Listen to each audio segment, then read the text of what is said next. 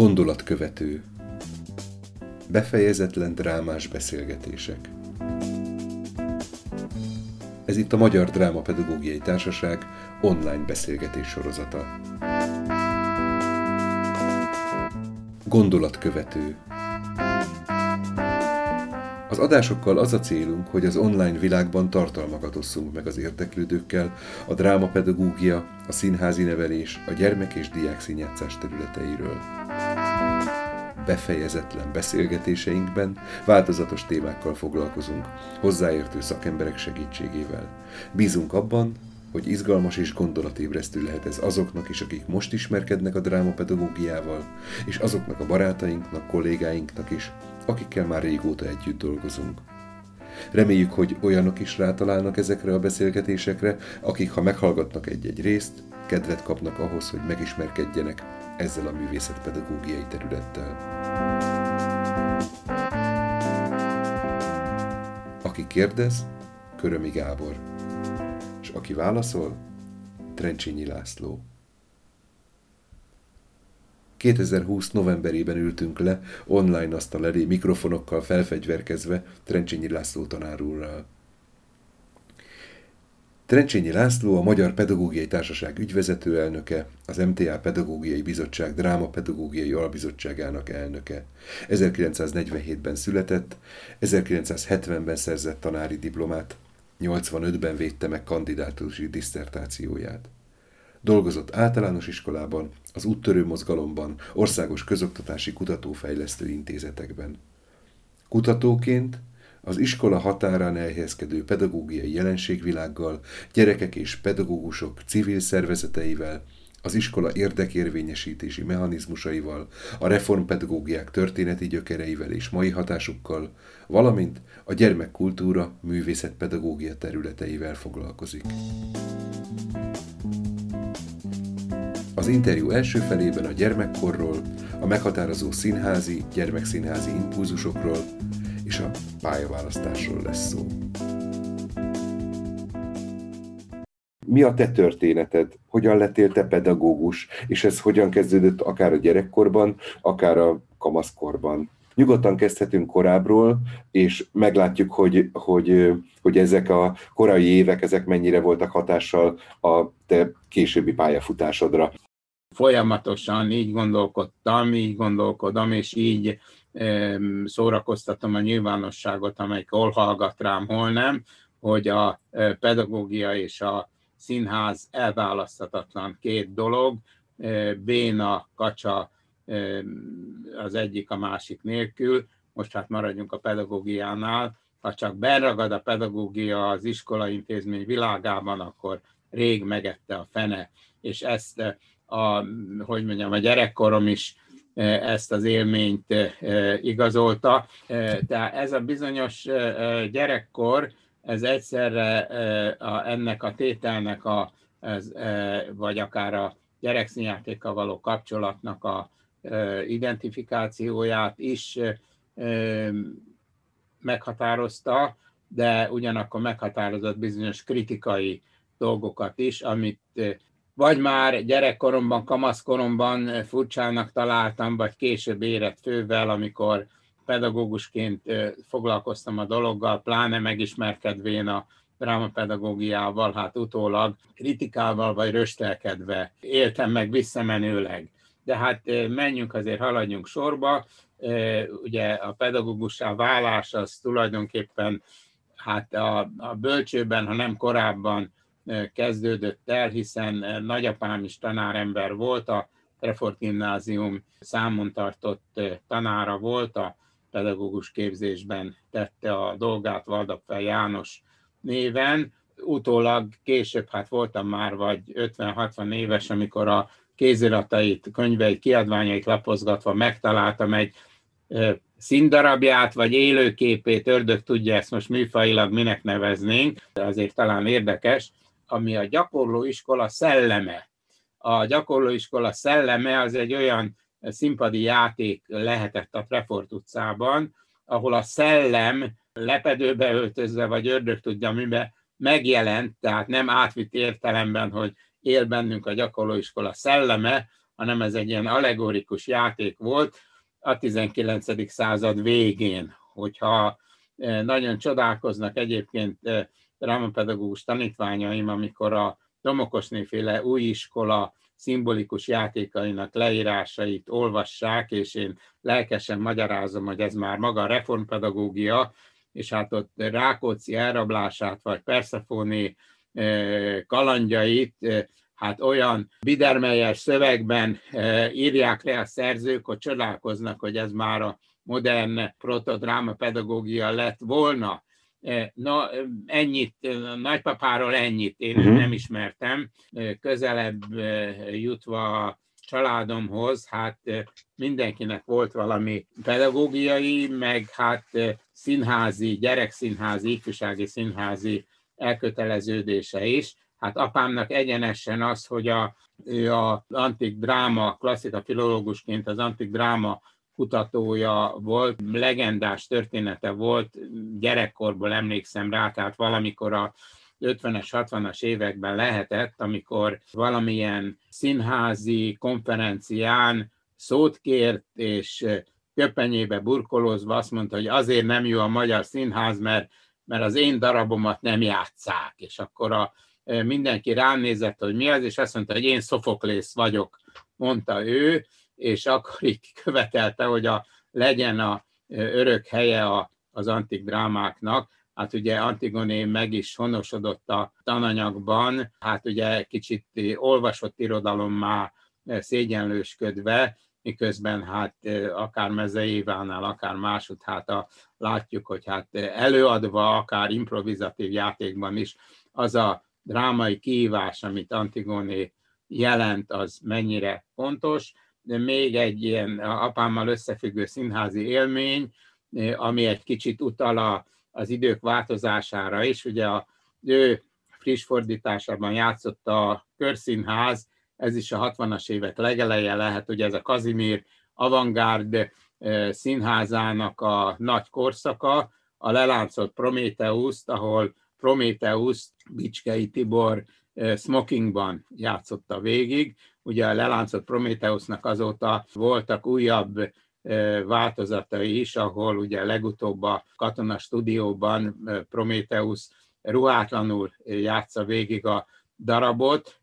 Ez is egy formabontás, de annak idején már a smoking is, hogy nem fehér lepedőbe játszotta. Irodalmi életben ebben az időben 50-es évek szokás volt sírfeliratokat írni az irodalmi élet alakjairól, ironikusan humorral, kiről kegyetlenebből, kiről kevésbé kegyetlenül. Emlékszem, hogy szomszédukban lakott Hajnal Anna, finom költőnő, az újholdas költőnő, róla azt írták, hogy helyne lenne Hajnal Anna de ez az ártatlanabb sírfeliratok közül. Voltak ennél durvábbak is. Apámról az a sírfelirat járta, hogy itt nyugszik, valdap fel a Stixbeli, ki Homéroszt a marxizmussal mixeli. Ez egyébként pontos leírás volt az ő munkásságáról, és ezzel együtt, egyáltalán nem ennek ellenére, a betlehemezés, a családi szertartások között az bevett szokás volt, hárman nőttünk fel gyerekek, néha szomszéd gyerek is, vagy rokon gyerek is csapódott a társasághoz, és bizony minden karácsonykor játszottunk Betlehemest, olykor-olykor apám, akinek hát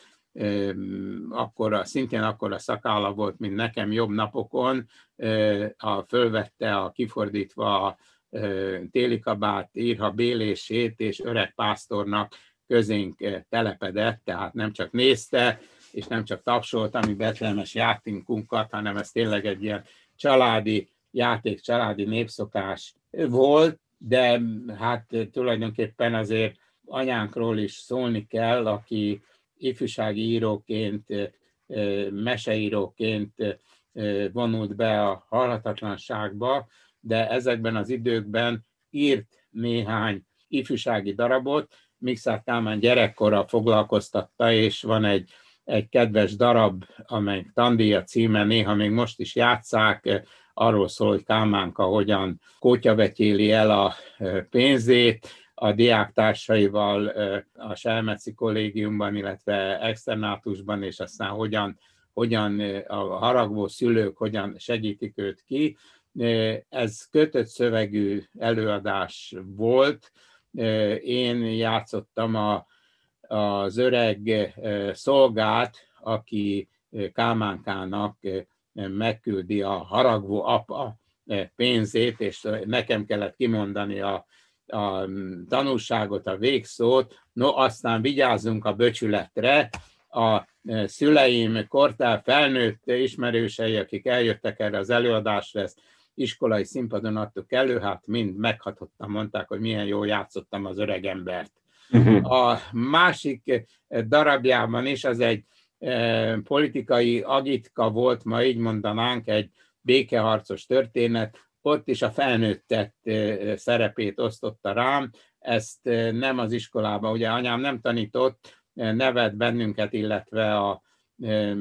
háztartást látta el, és hát közben írta a meséit. Ezt a darabot, ezt a házunk erké, udvarra néző erkéjén tanította be annak a kis csapatnak, aki aztán előadta, de emlékszem, hogy még Zuglóban utcasarkon is, utcai előadást is, ahogy teszik, fórum színházat csináltunk belőle, itt is én voltam a békearcos, aki megdicsértem a béke galambokat papírból gyártó latinamerikai gyerekeket, és amit aztán béke galambokat ugye szétszórtunk az utcán. A, talán a, egy harmadik elem, ami, ami illetve még kettőt mondanék. Az egyik, a, ahogy visszaemlékezem, hogy nagyanyám, aki vasúti kistisztviselő özvegye volt, én csak őt ismertem a nagyszüleim közül, ez anyai nagyanyám, az operettet szerette. És emiatt a, nagyon sokat jártunk, a kora gyerekkori színházi élményeim, azok rendre a, az operethez fűződnek, a boci-boci tarka, a a három a kislányt azt megsirattam, a szegény Schubertet, amikor ugye hoppon marad, és neki nem jut a három a kislányból leányzó. Ebből az ízlésvilágból azért sok nem ragadt rám, bár hát végignéztem a, ezeket a darabokat. Jön a igen, operával való viszonyom az, az nagyon hamar kellemetlenül sikerült. Az iskolában, általános iskolában hirdettek bérleti előadást a Danuvia Gorki kultúrházba, ahol operákat adtak elő, és a bohém életre ez volt az első előadás. Hát a kövér öregasszony siratnak, hogy ez a Mimi egyre jobban fogy, és meg fog halni, és jaj, de szerelmes vagyok belé, énekelte a Rodolfo, aki szintén nem volt fiatal ember, hát nem, azóta se tudok megbarátkozni, az Eszem Muszorszki, akit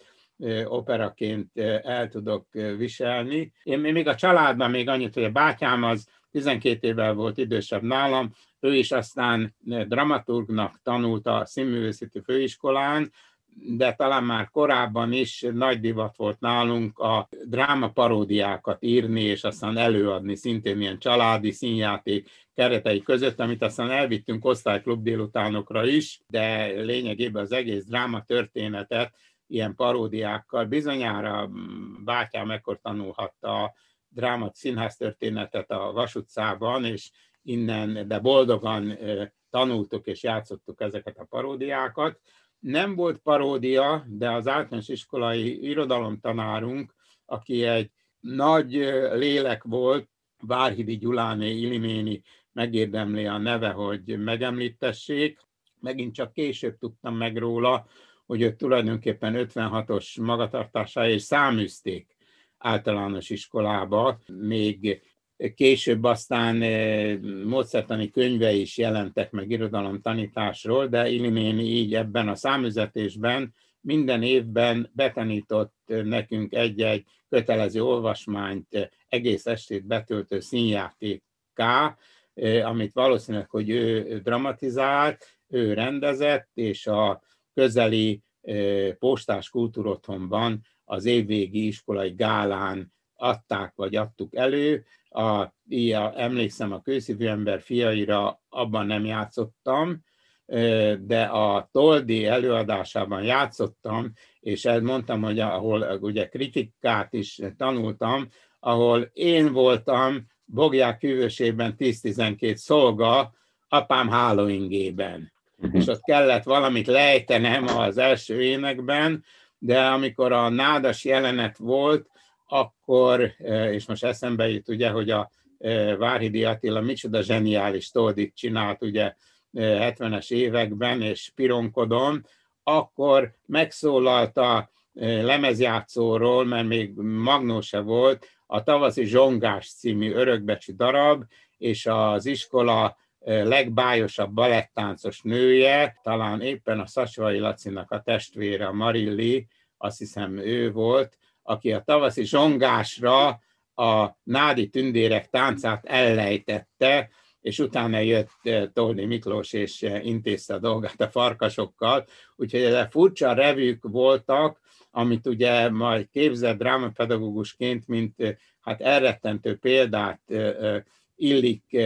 tanítanom, de azért hozzá kell tenni, Gábor, az őszintét, hogy akik szerephez jutottunk, színpadhoz jutottunk, tulajdonképpen jó, volt, jó tett az, az nekünk, a, jó, az én ízlésemet ugye helyre lehetett állítani, tehát lehetett, hogy valakinek a, az ízlését ez a revűbe hajló, vagy akár naturalista, emlékszem, hogy Palvic Ottóból vér folyjon, avval a mennyi minden telt el a próbákon, de hát azért, azért mégiscsak a, a, a szereplés vágya, és hogy egyszerűen valamit azért tanulunk, hogy előadjunk, ez, ez a legneofitább drámapedagógus években is azért mindig-mindig előjött, ha úgy tetszik, nosztalgikusan, de erről majd kicsit később beszélnék, majd inkább azt szeretném mondani, csak azért a középiskolát ne felejtsük ki, a, amelyik egyfelől a, hogy mondjam, a magyar színházművészetnek a ragyogó korszaka volt a, a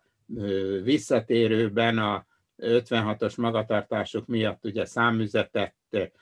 szerzők, tehát Domján Editet és Sinkovics Imrét az Életem Zsóka című szakonyi darabban lehetett látni, és volt is belőle katarzis, ugye ez egy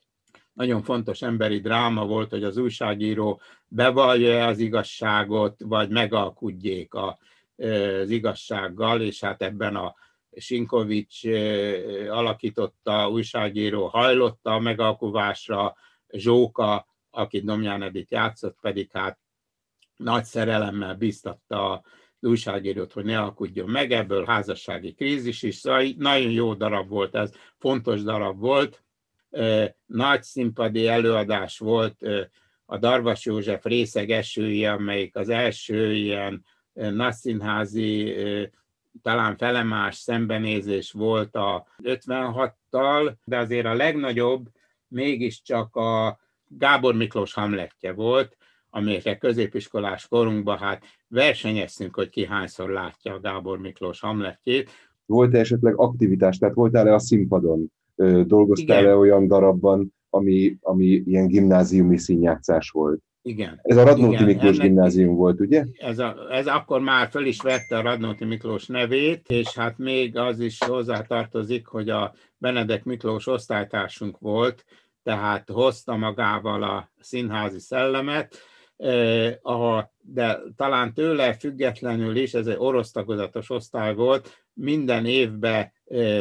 előadtunk valamilyen ökörséget, valamelyik orosz nyelvű olvasmányunkból, némiképpen parodizálva valami Korolenko föld alatti gyermekekre, Gyéki Padzemelja című darabra emlékszem, amit persze magyarul adtunk elő, de fergeteges paródiát, olyan Dickensi történet volt, így emlékszem rá, de ennél komolyabb is történt, mert Mezei Kata is iskolatársam volt, egy évvel járt alattam, talán ősvezetője is voltam, és az édesanyja Mezei Éva pedig, mint eszem anyuka, mint szülői munkaközösség anyuka, elvállalta a színjátszó csoport vezetését. Két darabban játszottam, Az egyik az egy november 7-i ünnepé volt, a,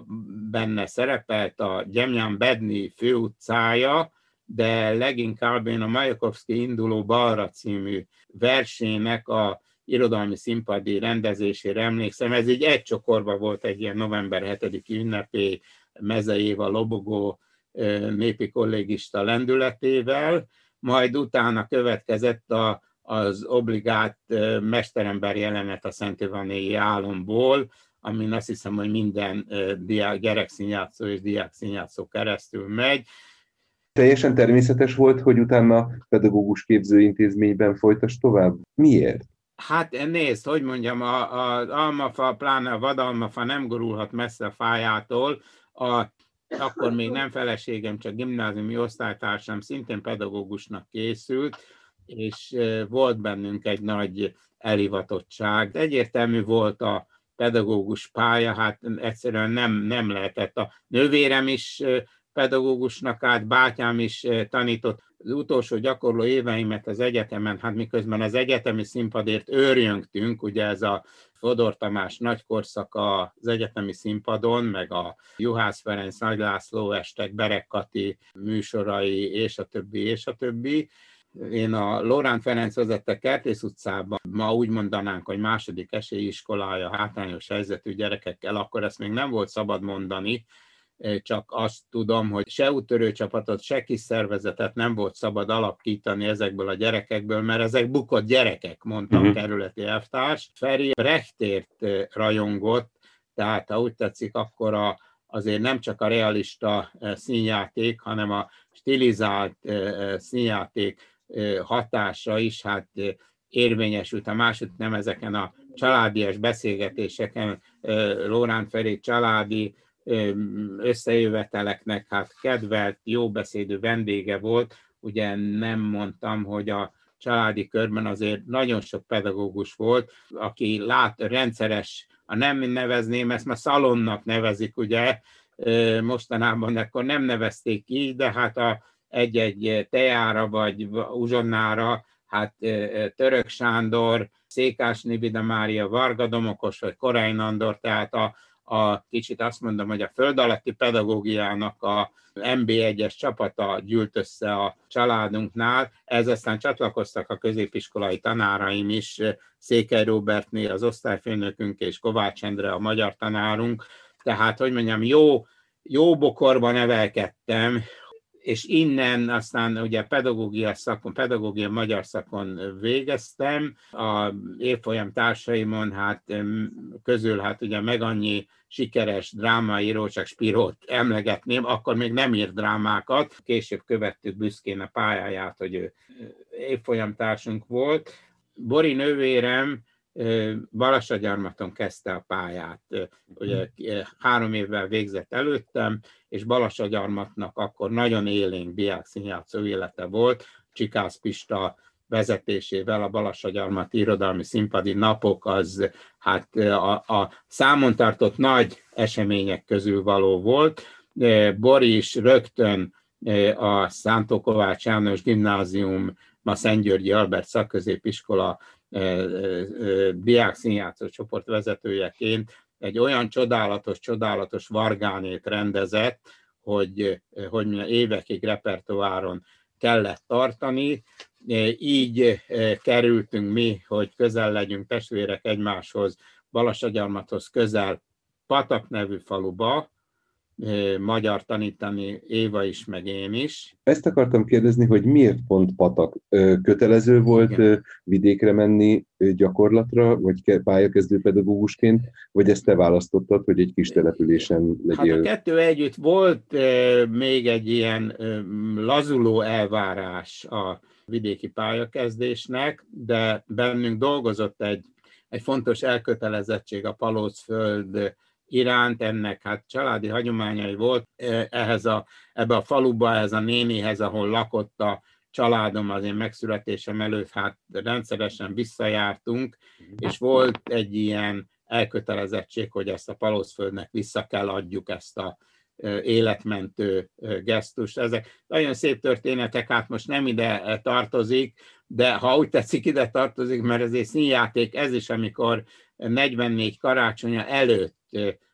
anyám úgy döntött, hogy mégis visszaköltöznek Budapestre, mert egyik sem biztonságosabb, akkor már bombázták a 60-i pályaudvar, tehát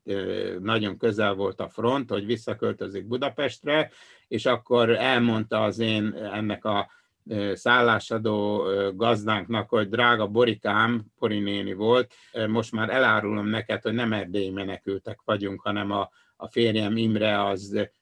zsidó munkaszolgálatos, és arra Bori néni legyintett, hogy hagyjad, Margit, kom, hát ezt mindenki tudta a faluban. Hmm. Úgyhogy a, tehát, ha úgy tetszik, akkor a Fórum Színháznak egy másik változata érvényesült, de elég az hozzá, hogy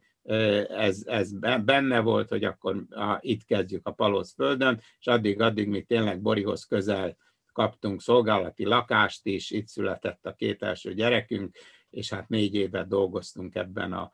faluban, ahol hát nem csak a, most már jön mindjárt a kérdésedre a válasz, nem csak a Bori nővérem példáját, meg ugye hát jártunk be, vittük a gyerekeket a gyarmat irodalmi színpadi napokra, hanem, hanem hát kedvet kaptam én is, meg Éva is a, arra, hogy a osztályfőnöki munkából hát a, ki nem maradjon a gyerekszínjáték. Ebben voltak persze ünnepi műsorok, voltak olyan, amelyiket hát ma nem feltétlenül vállalnék, de, de azért volt egy, egy nagyon fontos történet számomra is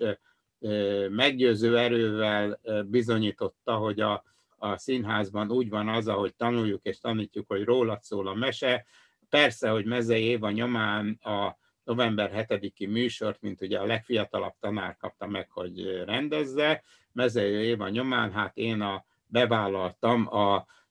Majakovszki induló balra című versét. Ennek pláne volt egy kis stihje, ha Palocföldig nem is hangzott el, de hát ugye a Pesti Bölcsészkaron alig, még én is majdnem megpörkölöttem benne, akkor volt az első ilyen új baloldali mozgolódás, a Kis Jánosség, Haraszti Miklósék, akik éppen akkor maoista új baloldaliak voltak, tehát az induló balra kifejezés ugye a kádári establishmenthez képest valami társadalom kritikát jelentett, én akkor erre nem gondoltam, majd a másik történet az lesz ezügyben a tanulságos, hanem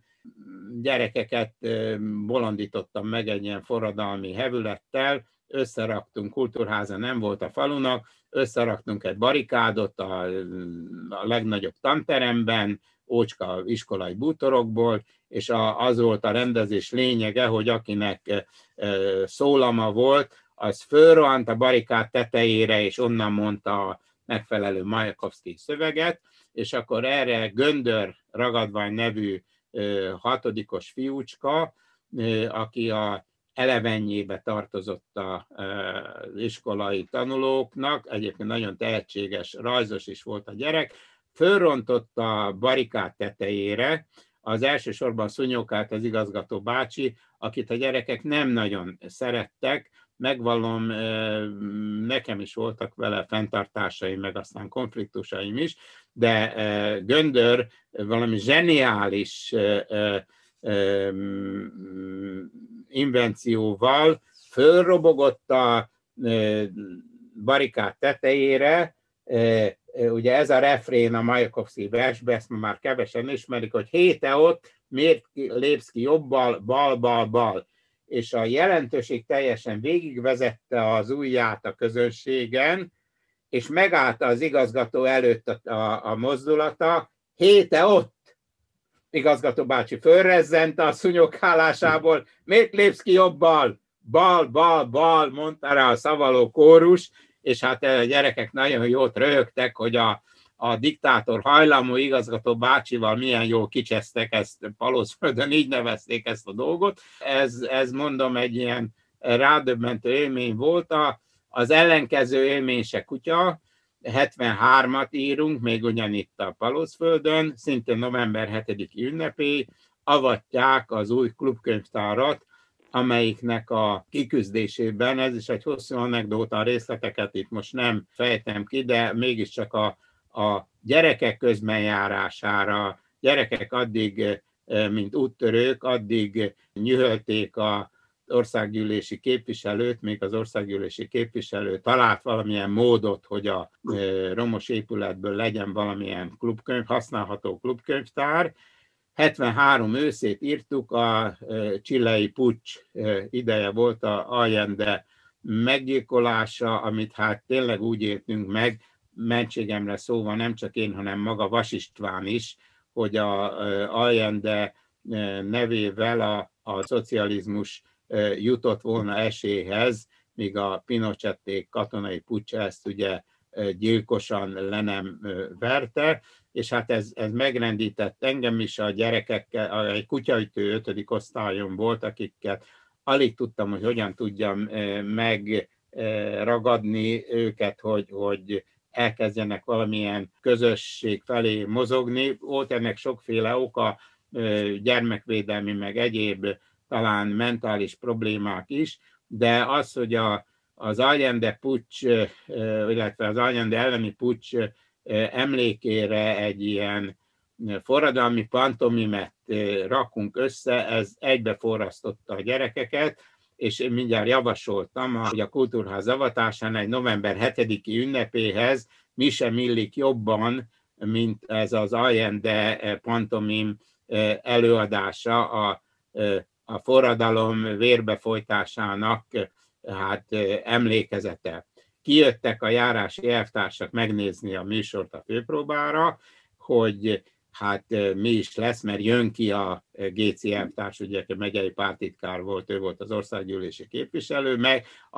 az avatóra, és akkor végignézték ezt az én kis agitkámat, és azt mondta, ennek, hát ennek mi köze a november 7-éhez, és ennek a teljes átszellemültséggel mondtam, hogy hát de hát elvtársak, hát a, a világforradalom, a 20 valány éves teljes átszellemültséggel, és folytattam volna a marxista agitációt a establishment uraival szemben, amikor közénk ugrott a sok krumplikapálást megért igazgató helyettes az énektanár, és mondta, eltársak, rendben lesz ez a, a kórusnak, van egy nagyon jó orosz népdalcsokra, majd azt fogjuk helyette előadni. Na hát ez is egy tanulságos dolog volt, én ekkor értettem meg, hogy a, mi is az a világforradalom a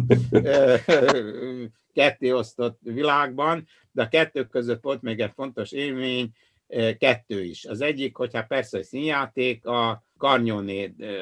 ez is azt hiszem, hogy alapdarab enélkül diák színjátszók nem nőnek fel, hogy a karnyónét elő nem adják, nagyon jól előadható darab. Itt két különlegessége volt, ezt én rendeztem, hogy ugye kultúrház akkor még nem lévén, a folyosó volt a, egyszerre a pódium is, meg egyszerre a nézőtér is, tehát csak olyan megoldásokat lehetett a rendezésbe, hogy a széksorok között is történjen valami, valamelyik szereplő eljut ugye a, a fő játéktérhez, ezt a kényszer adta ezt a formabontó megoldást, másfelől pedig hát nagyon fontosnak tartottuk, hogy ne csak a parti képes, tehetséges színjátszó leánykák jussanak szerephez, bár így is kellett nadrág szerepet osztani, hanem a bizony a szociális rehabilitációra rászoruló fiúk is, úgyhogy az öreg karnyót is a, a, az iskola legelesettebb gyereke játszotta, aki egyébként egy évvel ezelőtt még képes volt Éva óráján fölállni és a tanári szekrénybe pisilni nagy nyilvánosság előtt, ötödikes létére. Hát ebből jutottunk el odáig, hogy az öreg karnyót ő játszotta zseniális módon, tehát egy ilyen, mondom, egy ilyen szociális rehabilitáció legalább akkor a funkció volt, mint egy, egy színházpótló szerepe egy kultúrház nélküli ezer valahány lelkes falunak. A másik megint csak fontos tapasztalat, volt Éva asszony egy népbaladát dolgozott fel fakanál játékkal, gyönyörű hangú cigányfiú énekelte a fő szólamot. Nem voltak sokan cigányok patakon, egy 5-6 család volt, de hát azért mégis ennek volt gesztus értéke, hogy a Karcsi énekelte a szóló éneket, gyönyörű tiszta csengő hangja volt, és ezzel elmentünk járási útörő kulturális szemlére, avval, hogy hát ez biztos, hát olyan ihletett szép előadás, hogy ebből csak jó dolog sülhet ki, és hát le is ment az előadás, de jött a másik falu, a rivális falu csapata a Patopál úr előadásával. Ez is egy báb előadásnak indult, ment a Petőfi vers, Patopál úr adtán kesztyűbábbal, vagy marionettel, most már mindegy, de eljutott odáig, hogy de ez nem az ő hibája, ő magyarnak születik, hazájában ősi jelszó, és akkor itt kigyulladt a Dejtári Kultúrterem összes világítása, félrehúzták a ajtókat, ugye ennek is 50 éve látom magam előtt, és berohantak a nézőtérre úttörő egyenruhába öltözött dejtári gyerekek, tehát az a végszó, hogy hazájában ősi jelszó, zúgnak a gépek az öntődében, dallamra csengbong, minden hang, és eh, ahogy mondja, átment szociálba a Patópál úr, mert hát mégse lehet kritikai, realista hangja egy előadásnak az úttörő kulturális szemlén, tovább is jutott a megyei döntőre ez a Patópál úr átirat. Na hát nekem ez itt, hogy mondjam, örök tanulság volt, így léptem be az úttörő szövetségbe dolgozni.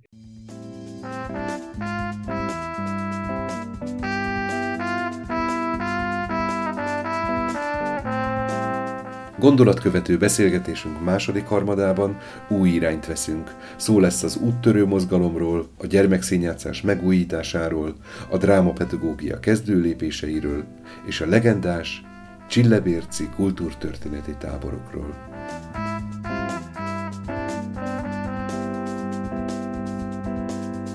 Beszéljünk a mozgalomról, mert hogyan kerültél kapcsolatba, már Patakon mondjuk az úttörővel, és aztán utána mi vezetett téged 74-ben az úttörő szövetségbe? Igen, igen, ugye tulajdonképpen ennek is vannak családi előzményei. Én úgy szoktam mondani, hogy a úttörők 12 pontja 1946-ban a Nemzeti Liberális Nagyapám íróasztalán készült, apám fogalmazta, aki a közvetlen a háború utáni két esztendőben hát vezető befolyást töltött be a magyar úttörő mozgalomban, az, hogy ennek legyen egy nemzeti karaktere, a Petőfi, mint a kultúrhérosza az úttörő, magyar úttörő mozgalomnak, ez az ő nevéhez kötődik, és én közvetlenül kötöm a asszimilált zsidó nagyapám nemzeti érzéseinek továbbélésének. Tehát ilyen szempontból ez a dolog benne volt a családi levegőben, nem volt rossz úttörő az általános iskolában sem, de hát utána szünet következett, de amikor a, megkaptam ezt a megbízatást Patakon, mint legfiatalabb tanár, hát akkor, akkor lubickoltam ebbe a feladatba. Ugye emlékeztetek itt ugye, Lóránd Kertész utcája is egy ilyen sajátos demokratikus sziget, vagy demokratikus sejt volt a, a Holperben, hol um, fasírtban az establishmenttel, még akkor is, hogyha nem politikai konfront, ilyen értelemben nem politikai konfrontációban, és hát volt egy másik eh, mesterem, Gáspár László, a Szent Lőrinci Kísérleti Iskola, ahol egyébként már akkor volt eh, drámapedagógiára hasonlító dolog, Csalog Judit, eh, aki követte Gáspár Szent Lőrincre, ő tartott irodalomórát dramatikus eszközökkel, ő már szerintem valahol a primer forrásokból tanulta ezt, én akkor ezt még nem tudtam, tehát egy olyan úttörő élet volt Patakon, ahol egyébként még a menyecskék népviseletbe jártak, és 80%-os volt a hittanbeíratása az iskolába, egy olyan önkormányzó gyerekközösséget sikerült létrehozni, és ezt, ezt úgy alapvetően tűrték is a, az iskola vezetés, amíg mondom nem érintettek ilyen dolgokat, mint a országgyűlési képviselő bácsi zaklatása levelekkel, azért kaptam majdnem pár fegyelmit, hogy hát miért zaklatom én a képviselő bácsit, aki beteg. A beteg akkor mondjon le, mondtam ugye, hát könnyedén megengedhettem magamnak, hiszen ha, ha kirúgnak, akkor visszamegyek Budapestre, ahol hát biztonságos helyek várnak. Tulajdonképpen a, ami tanórán kívüli tevékenység irányítható volt, azt a gyerekek önkormányzata vette kezébe, bizonyos szempontból még a tanulási folyamatokra is. Csak példát mondok, olyan tanulmányi verseny volt minden hónap végén, ahol minden osztálynak úgy kellett kiállítani az ötfős csapatot, hogy egy bukott gyerek, egy elégséges, egy közepes, egy jó és egy jeles tanuló állítból álljon az osztály csapata, és hogyha valaki a saját átlag besorolásához képest jobb pontot ért el, akkor az több pontot kapott az osztályok közötti versenyben, tehát érdekelt volt az osztály abban, hogy a gyenge tanulókat felkészítse ezekre a versenyekre. Megint csak hát meg kellett öregedni, vagy később nevelés történetet tanulni, hogy megtanuljam, hogy ezt tulajdonképpen a jezsuiták csinálták így, de hát nincs új a nap alatt. Elég az hozzá, hogy itt tényleg sikerült ezt a dolgot a tulajdonképpen a falu is jó néven vette, nem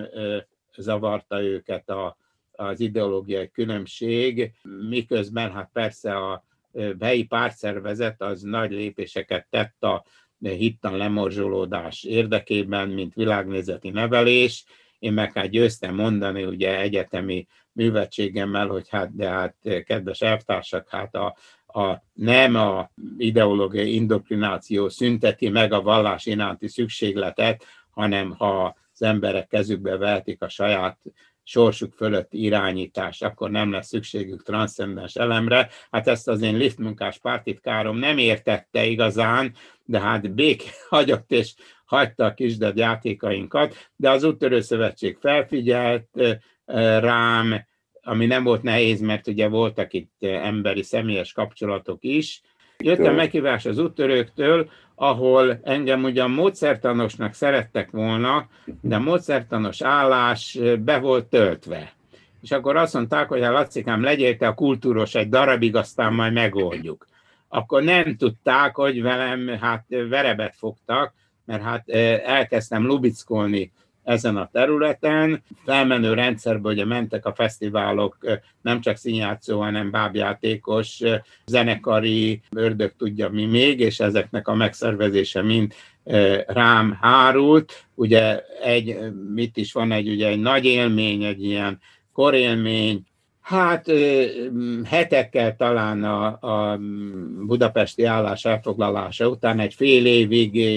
jártam Trabanttal Patak és Budapest között, amíg a lakásügyünk rendeződött, és tanítottam is félállásban, de hát ebben a mentalitással kerültem, mint központi elvtárs a fővárosi tanács épületében megrendezett első gyermekesztétikai konferenciára, ilyen elnökségbe kiültetett díszpintynek, ahol szegény Kárpáti Gyula volt ennek a főszervezője, aki aztán gyerekszínházi dramaturként sok fontos dolgot tett a gyerekek és a színház kapcsolatáért. A Színházbarát Órák című projektet szervezte, amelyiknek hát nagyon fontos hatása volt, és a küzdött azért, hogy legyen a fővárosban gyerekszínház, ugye meg is lett a Paulai Ede utcába, amit ugye szegény Békés Pali mondott mindig fájdalommal, hogy helyre is állították a Paulai Ede utcai színházépületet, és akkor jött egy budapesti eltárs, hogy ez a gyerekeknek túl szép, és akkor elvették a, a eleinte Budapesti Gyerekszínház, később Arany János Színház néven működő színháztól az épületet, mert ez túl szép a gyerekeknek, mondtak fővárosi kultúrpolitik annak idején, de ennek még előtte vagyunk, tehát Kárpád Gyula szervezi ezt a konferenciát, és konferencia középpontjában vagy díszelőadása Fehér Klárának a Mi szemüvegesek című leányregényének a dramatikus előadása volt, és amikor én, mint központi elvtárs szót kaptam, akkor azt mondtam, hogy hát ne haragudjatok, én falun élek, tudom, hogy milyen helyzet van a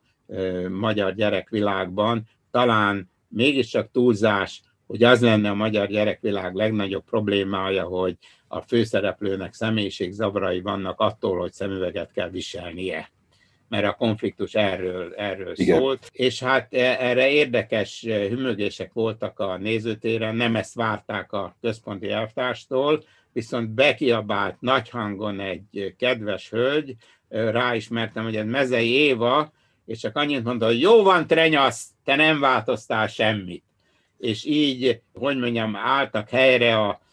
megszakadt fővárosi kapcsolataim, mondtam is Éva néninek, hogy hát a, fogunk találkozni, mert a Gyerekszínjátszó Fesztivál megszervezése lesz a következő évi feladatom Pécsre, és akkor alig, hanem ő hozott össze a Népművelés Intézetben mozgolódó gyerekszínjátszókkal, Debreceni Tiborral és Gabnai Katival, akik akkor már szervezték Mohácson, és nem is tudom, hol volt a másik, az is szentesen talán a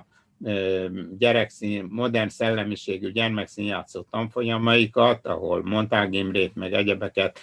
juttatták szóhoz. Ez volt az első nagy nemzedék a Baranyai Gizitől kezdve, jaj, kik jártak még ide, valahol megvan talán még a névsor, akik ezen a Páfi Mari jártak ezekre a tanfolyamokra, és hát hozták a, hozták a problémákat, hogy ők készülnének a fesztiválra, csak hát ugye az a gond, hogy a kiírásban egyfelől tematikus megkötés van, ugye előnyben részesülnek a kultúrpolitikailag preferált témák, másfelől pedig létszámkorlátok vannak, 12 főnél több gyerekkel nem lehet pályázni, mert ugye ennyi pénz van, ennyi szálláshely van a fesztiválok színhelyén. Ez egyébként a néptáncosoknak még nagyobb problémája volt, ahol ugye a néptánc mozgalom és a táncházi mozgalom összeölelkezéséből hát hihetetlen dinamikával indult ez a dolog fejlődésnek az intézetben ezt Kessler Mari szervezte, a bábot egyébként Hollós Robert Négizi, úgyhogy ez egy valami egészen csodálatos csapat volt. Én tanulni jártam a Korvin térre, ugye Vitányi igazgatta őket, ugyan Vitányi és Debreceni Tibor között nem volt felhőtlen a viszony, de én megpróbáltam a, a két embertől tanultakat azért magamban egyeztetni, és hát e, erre a e, nyomásra, ugye ültünk a kocsiba, az úttörő szövetség a seggem alá kocsit tett, hogyha ilyen mozgalmi célokra mentem, gabnaikat itt fölvettem a Leonardo utcába, és mentünk tanfolyamról tanfolyamra, magam is beálltam a gyakorlatokra, tehát hogy milyen bőrömön át éreztem ennek a dolognak a jóságát, de hát közben ugye gyúrták az agyamat, hogy hát, hát Lacikám, lehetetlen ez a tematikai kírás, lehetetlen ez a létszámkorlát, úgyhogy miután az volt a feladatom, hogy a következő év kiírásait mint ugye központi kultúrfelelős megírjam, hogy mondjam, nem esett nehezemre, sőt, kiigazítani a kiírást, hogy, hogy korszerű legyen, még akkor drámapedagógiáról nem beszél. Ez volt a 76-os találkozó. Ez volt a 76-os, ahol ugye a, ezek a, a Katiék, Tiborék tanfolyamain kikupálódott, talán már Fodor Misi is hozott valamit, hozták a, ezeken a tanfolyamokon ma már biztos vagyok benne, hogy drámapedagógiai eszközökkel előkészített darabjaikat, vagy más vonatkozásban, hát ebben talán a Tibor befolyása volt erősebb, meg a táncázmozgalomé, hogy a szerkesztett játékok népi játékos, néptáncos mozgásokkal kombinálva, ez úgy benne volt a levegőben, hogy ennek eljön az ideje, és tehát valami egészen új, új szellemi dolgok jelentek meg ezen a fesztiválon, és hogy ezen megjelent persze Mérei, mint zsűri elnök, és megjelentek, Kati hozta a cseh partnereket, a cseh vendégeket, én a Mahková nevére emlékszem, ahol ez a dolog hát már bizony jó idejében volt, tehát voltak tapasztalataik, talán hamarabb jutottak angol tapasztalatokhoz is a csehek, vagy egyáltalán a iskolai világ Prágában jobb volt, mint Budapesten, és erre emlékszem, hogy ülünk a Pannonia Hotelben Mezei Éva szobájában, ülünk az ágyon, ez egy kétszemélyes nagy ágy volt, az Éva egyedül, úgy tudom legalábbis, hogy egyedül töltötte az éjszakát, és ott körbe ültük, és tanakodtunk, hogy hát ez már tulajdonképpen nem is gyermekszínjáték, mi legyen a neve. Akkor különböző változatok születtek a drámatanári hallgatókkal ezt a Pannonia hoteli jelenetet mindig el szoktuk improvizálni, hogy, hogy hogy alakul ki a neve a dolognak, a kreatív dráma, aktív dráma, drámajáték, talán a drámapedagógia szó is felmerült, a dráma, ugye Kaposi Laci terminusa még ekkor nem, de kerestük, hogy mi lehetne ez a vagy dramatikus játék, olyannyira, olyannyira mm, beleszerettünk ebbe, hogy 78-ban még gyerekszínjátszó fesztivál volt, szintén Pécset, és jöttek a jobbnál jobb előadások. A Ludas Matyik évad az talán 76 volt, uh-huh. ahol a Csörgő Gyula, Kovácsné Rozika, Várhidi Attila is gondolom. Várhidi Attila hozott Ludas Matyikat, és lehetetlen volt ki nem érezni benne a, a társadalom kritikát. Tehát ahogyan a Vász írt, hogy itt mert Matyi urat porolni, amikor ezek a gyerekek porolták az urakat, a döbrögiket, akkor, akkor látható volt, hogy vagy az igazgató bácsiukra gondoltak, vagy a tanácselnökükre, tehát valami elemi társadalomkritikai indulat jött át ezekből a ludasmatikból, és de mondom 80-ra nem is gyerekszínjátszó fesztiválként írtuk ki a dolgot, hanem talán két éven át dramatikus játszókörök országos találkozója. Ez egy ilyen, de ma úgy gondolok erre vissza, hogy egy ilyen neofita buzgalom volt, hogy minden csak színpadi szereplés ne legyen, még ha van is, akkor is tagadjuk el, hogy a színpadi szereplés, mert az csúnya dolog. Ez azt hiszem visszamenőleg egy ilyen neofita buzgalom volt. Le is kopott hamar a ez az elnevezés, és visszatért a Gyerekszínjátszó Fesztivál nevéhez a dolog. Mikor, milyen lendületbe követte ezt a megújulási folyamatot, mikor más ütemekben hát a hagyományos színjátékhoz mégiscsak vissza-visszatért. Nagyon tanulságos volt számomra, hogy a hagyományos gyerekszínjáték stílusához nagyon erőteljesen tértek vissza akkor már lehetett erről szó. Emlékszem, a Debreceni Fesztiválon volt így. Debreceni Fesztiválon zsűritag volt a Holós Jocó, és ki ne felejtsük a történetből a Holós Jocó szerepét ebben az egészben, aki ugye a havannai emberünk volt, és aki állta a költségeinket, hogyha Bécsbe mentünk tanulmányútra, hozta a bécsi kollégáit magyarországi vándorútra, és ugye ebbe a fesztiváli toplistáról, ha már Pécsni tartunk, a Petkó Jenőt ki ne hagyjuk, uh-huh. aki ugyan kötött szövegeket hozott, de valami egészen ordinári kötött szövegeket, amit a gyerekek tudtak magukénak vállalni, ahogyan a kabasz gyerek a mesevilágtól távolodóan ironizál a mesén a Petko darabok, amik aztán meg is jelentek Csiribiri komédiák címen, és játszották országszerte, és hozzáteszem, hogy a nagyon hamar az úttörővezető műsor rovata is rákapott ezekre a fesztivál darabokra, és sorra lehozta őket, még olyat is, Párta úttörő tábor című szerkesztett játékot a Fekő Árpád rendezte Miskolcon, előkerült a kézirat is, megjelent az úttörő vezetőben, pedig hát ez egy kemény úttörő mozgalom kritika volt annak idején. Látták, hogy ennek jó vízhangja van a kulturális életben, nem rontottam az Úttörő Szövetség presztízsén, hanem inkább javítottam, ezt ugye a Debreceni Tibor az egy amatőr emlékiratai című könyvében hát nagyon pontosan megírja, és ezért sikerült, és volt még egy fiatal kollégám, aki egyébként a, az úttörő együttesben kezdte a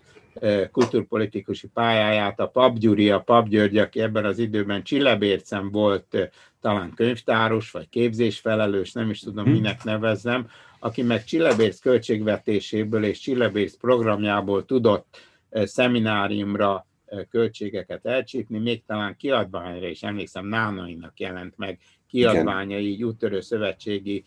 sapkában, de az úttörő vezetőben is indíthatott Gabnai Kati egy drámapedagógiai sorozatot, mint ahogy volt fogadókészség, ugye, a, ami hát majd azért a politikum és a gyerekszínjáték kapcsolatáról még szólnék, de hogy a táncház mozgalom, amelyik ugye az ifjúsági mozgalomban még vörös posztó volt, a, nem csak a színjátszó fesztiválokon, hanem Csillebércen 76-tól a komplex népművészeti táborokban Halmos Sebő, Timár Sándor taníthatta, Ökrös Csaba taníthatta a néptáncot a ezer gyereknek, és ezek nagyon jó hatást kiváltó események voltak, hogy úgy mondjam, hozták a mozgalom elismerését ezekben a mértékadó értelmiségi körökben. Akkor folytassuk tovább a, a komplex művészeti táborokkal. Igen. Nem csak a színjáték tartozott hozzám, hanem a, a bábjáték, a kézműves mozgalmak, a képzőművészeti, a Zánkai Gyerekalkotások Galériája, amit ugye egy Bernát Elek nevű rajztanár kolléga hozott létre, mm, zárójelben mondom, hogy a, a Ebek 30 volt tavalyig még valahol sikerült megtalálni és kimenteni ezt a 20 ezer műtárgyat, amit majdnem kidobtak szánk a mai urai, de a bábjátékok tehát nem csak a gyerekek fesztiváljaira, hanem akkor már hívtak Békés Csabára, ahol a felnőtteknek volt bábfesztiválja, és egyrészt az utitársak, másrészt pedig ezek a rendezvény élmények, hát én szívtam magamba, ez, ez nekem egy újabb egyetem volt, ahol ezeket a dolgokat hát megtanultam, és megéreztem, ez benne volt a Korvintér 8 levegőjében, hogy ezek a dolgok összetartoznak. Tehát, hogyha a, a fesztivált nem is lehetett ilyet csinálni, de miért ne lehetne tábort? Így Aha. határoztuk el, talán valahova deszkre utaztunk mert még a nemzetiségi kultúra is hozzám tartozott, és így az, hogy Magyarország multikulturális ország, azt én a saját bőrömön éreztem meg, mert Békés Csabán szintén két évente volt úttörő nemzetiségi találkozó, eleinte csak a hagyományos nemzetiségekkel, de aztán a közreműködésemre cigánycsoport, sőt magyarországi görög csoport is eljutott ezekre a fesztiválokra, óriási tapasztalatokat szereztem, és akkor Kessler Marival mondom talán deszkről vagy hajósról, ahol a, egyébként az alföldi a, szülei voltak a kultúrház igazgatók, és névtánccsoportot, meg színjátszó csoportot is csináltak, úgyhogy ő se egyszerűen csak a genetikusan hordozta magában ezt a dolgot, ami benne van. Tehát olyan népművészeti tábort kellene csinálni, ahol mindenki mindennel foglalkozhat. Tehát uh-huh. nem egy táncos altábor, zenész altábor, kézműves altábor, hanem, hanem mindenki foglalkozom mindennel. Volt a Népművelés Intézet hóna alatt egy fiatal társasága, a Fiatalok Népművészeti Stúdiója, amelyik a, készen állt arra, hogy elfoglalja Csillebércet, és tulajdonképpen a a tábor mindennapjai hozták azt a dolgot, azt, azt kitaláltuk, lepapíroztuk, hogy a minden altábor, ugye hat altábor van Csillebércen, minden forgószínpad szerűen foglalkozzon mindennel, ha kézműves csoportként pályázik, akkor is táncoljon, zenéjen, alakoskodjon, stb. stb. De Vidák Istvánék, ugye a Kecskeméti ma ugye, mint nemezkészítők váltak világhírűvé, elkezdtek építeni egy kis pásztorfalut a tábor kellős közepén, és itt tulajdonképpen a minden munka, minden tevékenység összefutott a, a pásztorfalu létrehozása érdekében, tehát nem egyszerűen tanultak valamit a gyerekek, hogy előadják, hanem hogy játékhelyzetbe tudják gyakorolni. Ez mondom, benne volt a, a közművelődés levegőjében, és ugye a Vitánya Sági Marival ekkor írja a kreativitás fejlesztése zenei nevelésben, tehát a, majdnem minden, hozzáteszem, iskolán kívüli művészeti mozgalomban ez a kreativitásra és kollektivitásra épülő és komplexitásra épülő dolog benne volt, és így aztán ez hagyományozódott, páros évenként van Csillebécet népművészeti tábor, 78-ban már a, a, maguk a vezetők találták ki, hogy hát akkor legyen, minden altábor legyen egy-egy falu maga a nevével, Himesháza, nem tudom mi volt még hirtelen a, ezeknek a, a falvaknak a neve, amely kapcsolódott a játékukhoz, mert még egy olyan keretjátékot is kitaláltunk, hogy a tábor végére egy ilyen évkör játékot végig játszunk, és mindig egy-egy altábor volt a felelős, a Himes háza volt a husvéti ünnepkörér, és akkor a mint locsoló legények, ők járták végig a másik öt altábort. Új évkor a reg, regő volt, ugye a másik, ahol a regősök készültek a munkák, és ebből aztán adódott, még ugye 77-ben van egy érdekes kaland, ugye a nagy októberi szocialista forradalom 60. évfordulója, amelyikre ugye hát nagy csinnadratával készült az ország, és én féltem a, az unalmas és gyerekellenes november 7-i iskolai ünnepélyektől, és ezt a 77-es Csillebéci tábort, azt a címet adtuk neki egyébként, hogy mindenki újakra készül, és új ünnepmodelleket dolgozott ki a hat altából, kiváló csoportokkal, Petkó Jenő például a csoportjával a világ népmesekincsének uratverő népmese hőseit hozta össze egy egész estét betöltő színjátékba. Bori nővérem egy ilyen állnak még a Paloták című forradalmi szerkesztett játékot rakott össze,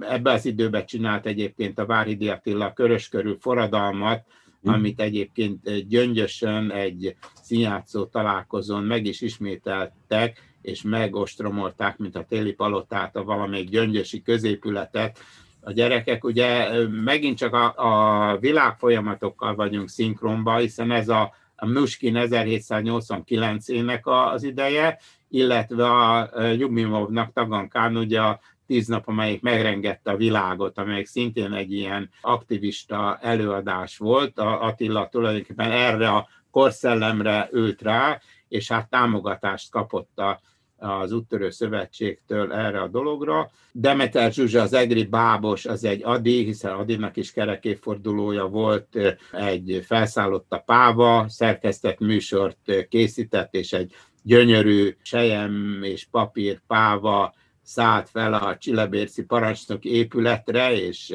úgy folytattuk a, a műsort. Ezeket tencilezett formában még a augusztus folyamán ki is nyomtuk, és kipostáztuk valamennyi útörő csapatnak, hogy hány útörő csapat csinált ilyen ünnepet, azt nem tudom. Volt még egy Csörgő egy szolidaritási ünnepét rendezett, egy ilyen,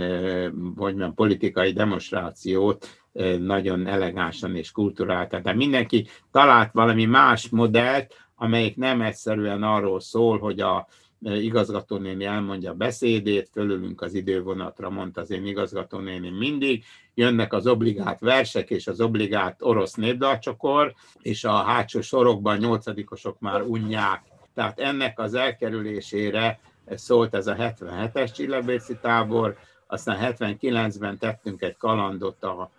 modern művészetek, az avantgárd irányában.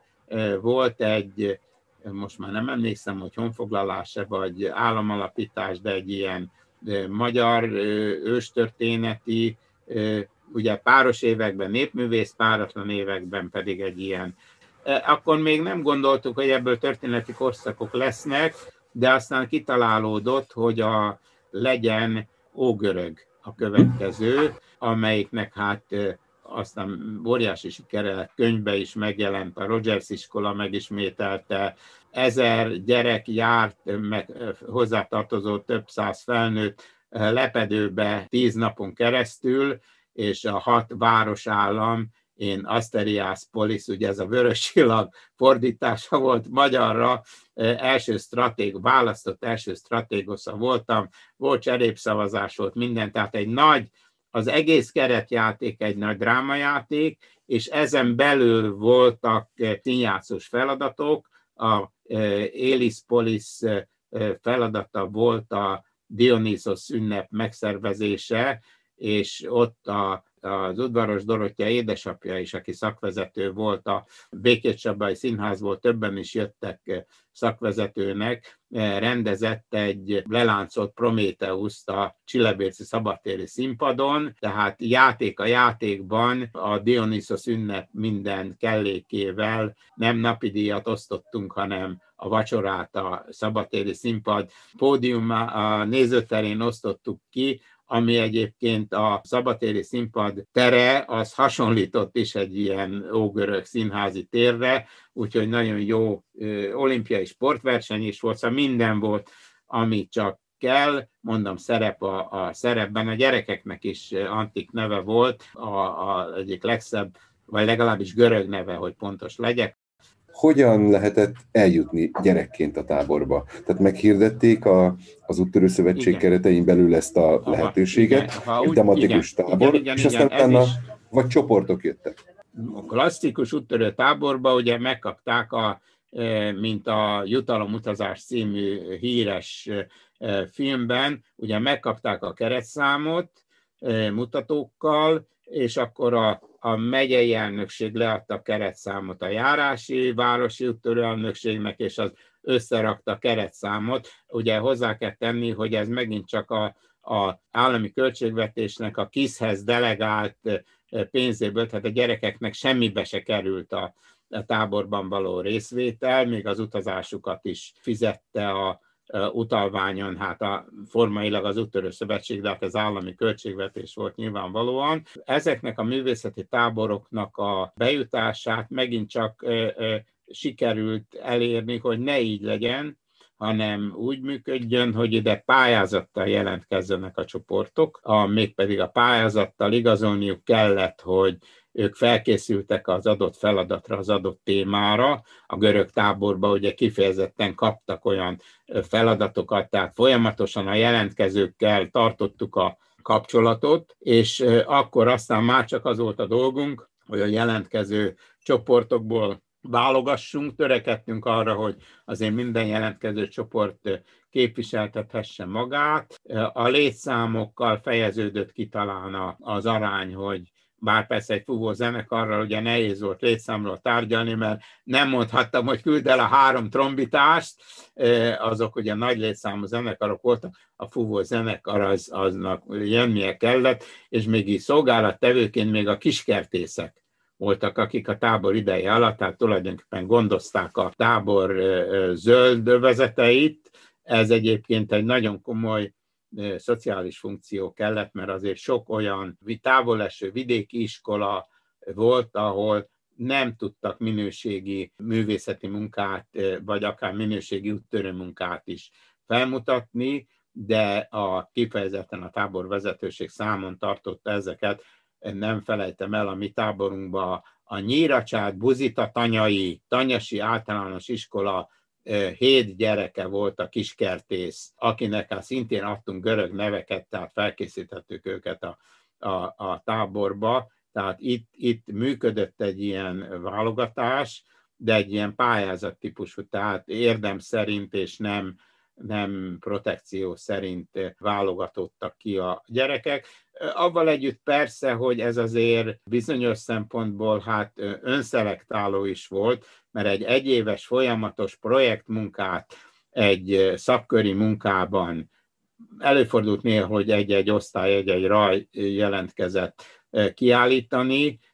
az azért vállalás volt a pedagógustól, vagy a, vagy a művelődési házi csoportvezetőtől is, tehát nagy, nagy szelekciót nem kellett tenni, ez az ezres létszám tulajdonképpen összeállt mindig, és voltak hát visszatérők. Ugye a, a parádi iskolások, azok bármiről lett volna szó, ott Sonfai Elvira tanárnő, aki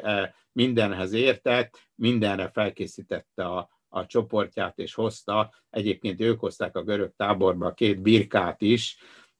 amelyiket a TSZ elnök küldött a tábornak, avval, hogy a tábor végén a tábor vezetők fogyasszák el egészséggel. A, a görög tábornak az egyik legizgalmasabb eseménye volt a, a birka história, hiszen a gyerekek boldogan őrizték a két birkát a Csillebérci erdő rejtekén, amiket tényleg őrizni kellett, mert a kölyál élőállat behozatalát gyerekközösségbe ugye szigorúan tiltotta, bár az a gyanúm, hogy a, a tábor mindentudó helyettes vezetője Nagy Gyulika pontosan tudta, hogy a birkák ott legelésznek a erdei tisztáson, de tudomásul vette, hogy el van rejtve a birka, és nem csinált belőle ügyet, de bizony egyszer a népgyűlésbe, Asterias Polis népgyűlésén felszólaltak a birkapásztorok, hogy amíg a kézművesek gyártják a, a szebbnél szebb holmikat, és a délelőtti agórán a piacon komoly drachmákhoz tudnak jutni a piac bevételéből, addig mi őrizzük a birkákat, és nekünk nincs bevételünk. Igen. A, a, mit lehet ilyenkor tenni, ugye? Az egyik gyerek mindjárt mondta, hogy hát a minden kereskedő fizessen adót, és akkor abból ki lehet fizetni a birkapásztorokat is. Ugye előállt ugye a dilemma, hogyha a hülyek vagyunk a történelmi korhoz, akkor szabad aténi polgár nem adózik, tehát ezt nem lehetett megtenni a népgyűlésen, addig kellett csűrni, csavarni a szót, míg valamilyen állami bevételhez mégiscsak jutottak a birkapásztorok, hogy az agórán elégedettségükre ők is vásárolhassanak. A népművészeti táborokban augusztus 20-án mindig volt igazi vásár. Ekkor hívtuk a népművészet mestereit, akik hát bemutatták a tudásukat. Megint csak ugye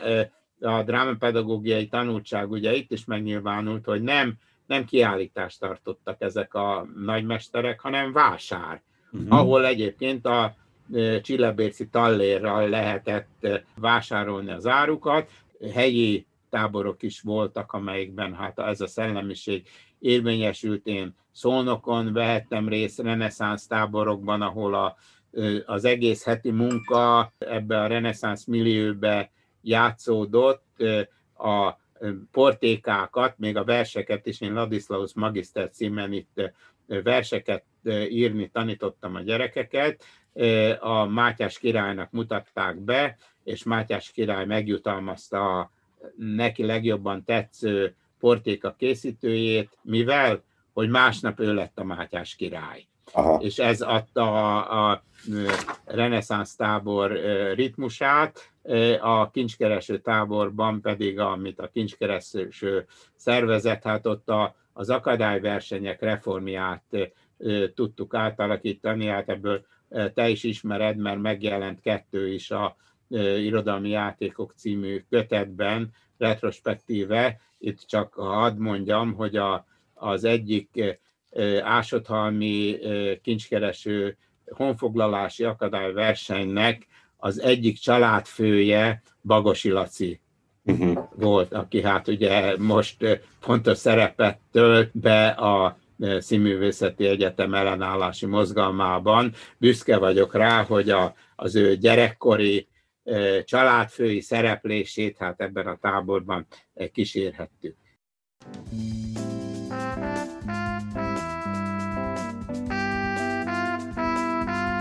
Az interjú befejező részében a beszélgetés a 80-as évek második felével folytatódik. Szóba kerül a Magyar Dráma Pedagógiai Társaság indulása mellett, a rendszerváltás után a 90-es és a 2000-es évek gyermekszínjátszása. Emellett beszélünk az iskola és a színjátszás kapcsolatáról, valamint a lehetséges útirányokról, melyek a gyermekszínjátszás előtt állhatnak.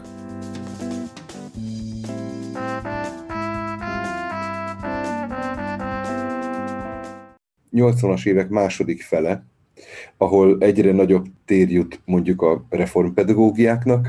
és aztán jön a rendszerváltás, és ehhez jön az a szándék, ami azt gondolom, hogy elsősorban a drámapedagógusokhoz köthető, és nem a hatalomhoz, hogy akkor legyen ennek egy ilyen szervezeti önállósága. Miért Igen. kellett váltani, vagy miért érezték azt az igényt, hogy akkor most ezt szervezeti formában mégiscsak uh-huh. meg kellene uh-huh. erősíteni? Igen. Igen, még előtte egy, egy fontos elemet mondjak, 78-79 ugye úgy hozza a sors, hogy Gabnai Kati a KISZ Központi Művész Együttes úttörő színpadának rendezője lesz. A drámapedagógia, akkor már drámapedagógiának nevezzük a dolgot, drámapedagógiai eszközökkel készíti a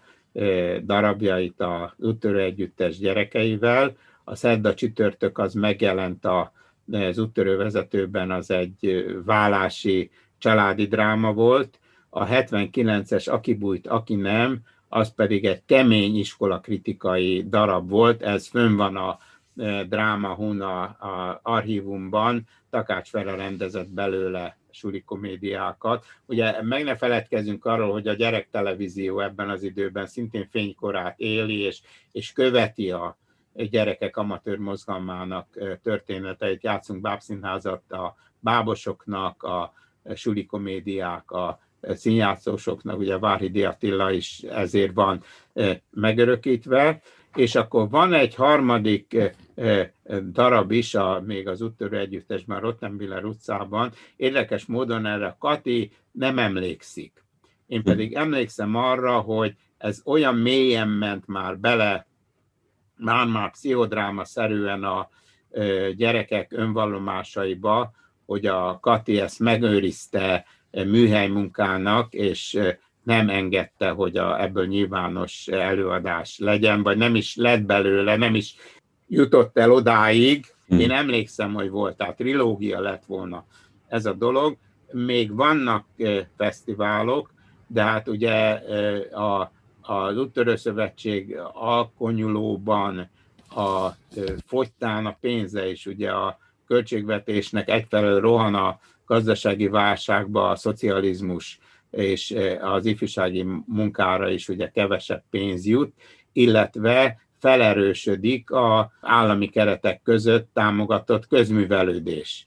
Tehát a, a közművelődési intézmények levegőhöz több pénzhez, valamivel több pénzhez jutnak. Én akkor már nem vagyok az úttörőknél. Én elindultam a, a kutatói pályán, a tudományos pályán, a felsőoktatási pályán, és itt csak a vendégként tértem vissza bizonyos szempontból hát a, a drámapedagógiához, a gyerekszínjátékhoz is vendégként, hiszen a egyetemi feladataim, vagy a kutatói feladataim másról szóltak, de volt talán 80-as hm, évek eh, közepe táján, még, még szolgáltam a, az úttörő szövetségben valamennyire, a Martonvásáron volt egy gyereknéptáncos tanfolyam, és Foltin Joli vezette Martonvásáron ezt a pedagógus képző tábort, ahol én is ott ültem, mint ugye a történet elején a mezejével rám köszönt, hogy jó van, treny, aztán nem változtál, akkor ennek az én úttörő történetemnek a vége ezen a táboron, a Foltin Jolitól én kaptam egy egy óriási lelki pofont, Laci, téged is csak arra használnak, meg a néptáncot is mondta, hogy dekoráció legyél a, az úttörő szövetségen, közben a nagy tömegeiben az úttörő szövetség nem mozdul, megmarad ugyanannak a mameluk szervezetnek, mint ami volt, mondta, és ez, ez engem úgy nagyon megrázott, mert a Jolira nagyon adtam, és én azt hittem, hogy hogy én vagyok a megváltó, ez egy nagy hübrisz, hogy ha én tisztességesen és szakmailag értékesen teszem a dolgomat, és a kollégák, mint Debreceni is a könyvében, meg egyebek ugye jó szívvel emlegetnek, akkor minden rendben van, de a Joli rádöbbentett, hogy a mélyben azért, azért továbbra is a fütyülős csapatvezetők jelentik a mainstreamet, meg a patopáluras bábcsoport vezetők, de azt hiszem, hogy ennek is vége van a országos gyerekszervezetek világának. Szóval ez egy korszaknak volt a jellemzője, mondjuk azt, hogy a első világháború utántól a rendszerváltásig, mert meg egészen máshogy működik a társadalom, a, ahol működnek, egyébként összesen nincs 20 ezer szervezett gyerek ma az országban, cserkészeket, úttörőket és egyebeket beleértve, és amelyik működik és virágzik, az az Örökség Gyerek Egyesület, amelyiknek van egy meghatározott kovásza, amelyik összegyűjti a ide tartozó gyerekeket, és a, az Ifjú Elsősegélynyújtók Egyesület, amelyik erre a, erre a szakra specializálódva tud érdeklődő gyerekeket, kamaszokat toborozni. Ennek azt hiszem, hogy ez alól kiszaladt a társadalom egészbe véve, és ezt követte a, a, az úttörő szövetség is, és átadta a szakmának a. Ne feledkezzünk meg még a gyerek színjátszó dologban, hogy ez úttörő alatti vagy úttörő utáni jelenségvilág, de ugye feljön a Janikovszki kultusz, tehát egy olyan hiteles szerző, aki vissza tudta tükrözni a gyerekvilágot, nagyon jól lehetett eh, eljátszani és előadni, vagy Janikovszki epigonok, vagy meg a svéd gyerekversek világa, és, eh, és jön a Lázár Ervin diadal menete, a eh, Ludas Matyikat felváltja, jönnek a pomogácsok, és egyéb, vagy a költői versenyek, önfeledten játszák a csoportok a Lázár Ervineket, és hát kerülnek elő a, a dohos gyermekdarabok, részben ideológiai töltéssel is. A budapesti találkozókon találkoztam már ilyen egészen általános vallásos történetek naturalista előadásával, vagy gicses és stilizált előadásával, vagy jönnek elő a, a hagyományos, aktuális mondani való nélküli gyerekmese előadások, ahol a mesétől távolodó kamaszokkal hitetik el, hogy ők még tudnak mesét játszani. Nem úgy, hogy mi kamaszok játszunk gyerekeknek mesét, vagy játsszuk azt, hogy gyerekek vagyunk, tehát ez a dramaturgiai tudatosság, ez már hiányzott belőlük, és hát ez megjelenik a, a kellékrendszerben is, ugye a anyu nejlon kombinéjából királylányi ruha, apjuk sejen pongyolájából királyi palást, és mindenhez ugye egy megburger papír korona király fején, ez felerősödött, mintha a mozgalom felszíne alatt búvópatakként ez a stílus irányzat. Ez fesztiválra már ritkán jutott, de a, a megelőző selejtezőkön jellemző volt. Mondtad, hogy az úttörő után elkezdődött nálad a tudományos karrier. Mégiscsak ott voltál a MDPT alapításánál. Neked milyen szereped volt, vagy milyen szerepeid voltak? A, ugyan véletlenül éppen az alapító közgyűlésen nem voltam ott, bár a jegyzőkönyvben úgy van, amit ugye még Debreceni Tibor és Kósa Vilma szervezett, amikor ugye a Népművelési Intézet átalakítása során őt ugye kinyugdíjazták, és ereje teljében volt Tibor, és úgy gondolta, hogy hát neki azért szüksége van egy formalizált tömegbázisra, és találta ki. Ennek is van annyi előzménye, hogy a Népművelés Intézet átalakulása során jöttek létre amatőr művészeti tanácsok, amelyikben a szándékban benne volt, hogy a, a állami koordinációból ez előbb-utóbb kerüljön ki és váljon, társadalmasuljon, ez úgy benne volt a levegőben ebben az időben, ugye amatőr színjátszók országos tanácsa, nem is tudom ennek ki volt az elnöke, mert rám, hogy sem véletlenül rám az abot jutott, és én az amatőr bábjátékos országos tanácsának lettem elnöke, a nyilván a színjátszóknál megvolt a, a megfelelő mennyiségű ember, de amikor a Dramapedagógiai Társaság megalakult, akkor ugye Tibor hívott, persze, hogy ott voltunk, és egy darabig ez ment a Tibor irányítása alatt, majd amikor Tibor után azt hiszem, hogy Szakal Jutka jött, akkor Jutka az új csapatához hívott a, az elnökségbe, és akkor voltam talán egy cikluson át elnökségi tag, és hát arra már nem emlékszem, hogy én kértem, éreztem, hogy öregszem, meg kopok ki a mozgalomból, minden eseményen már nem tudok ott lenni, hogy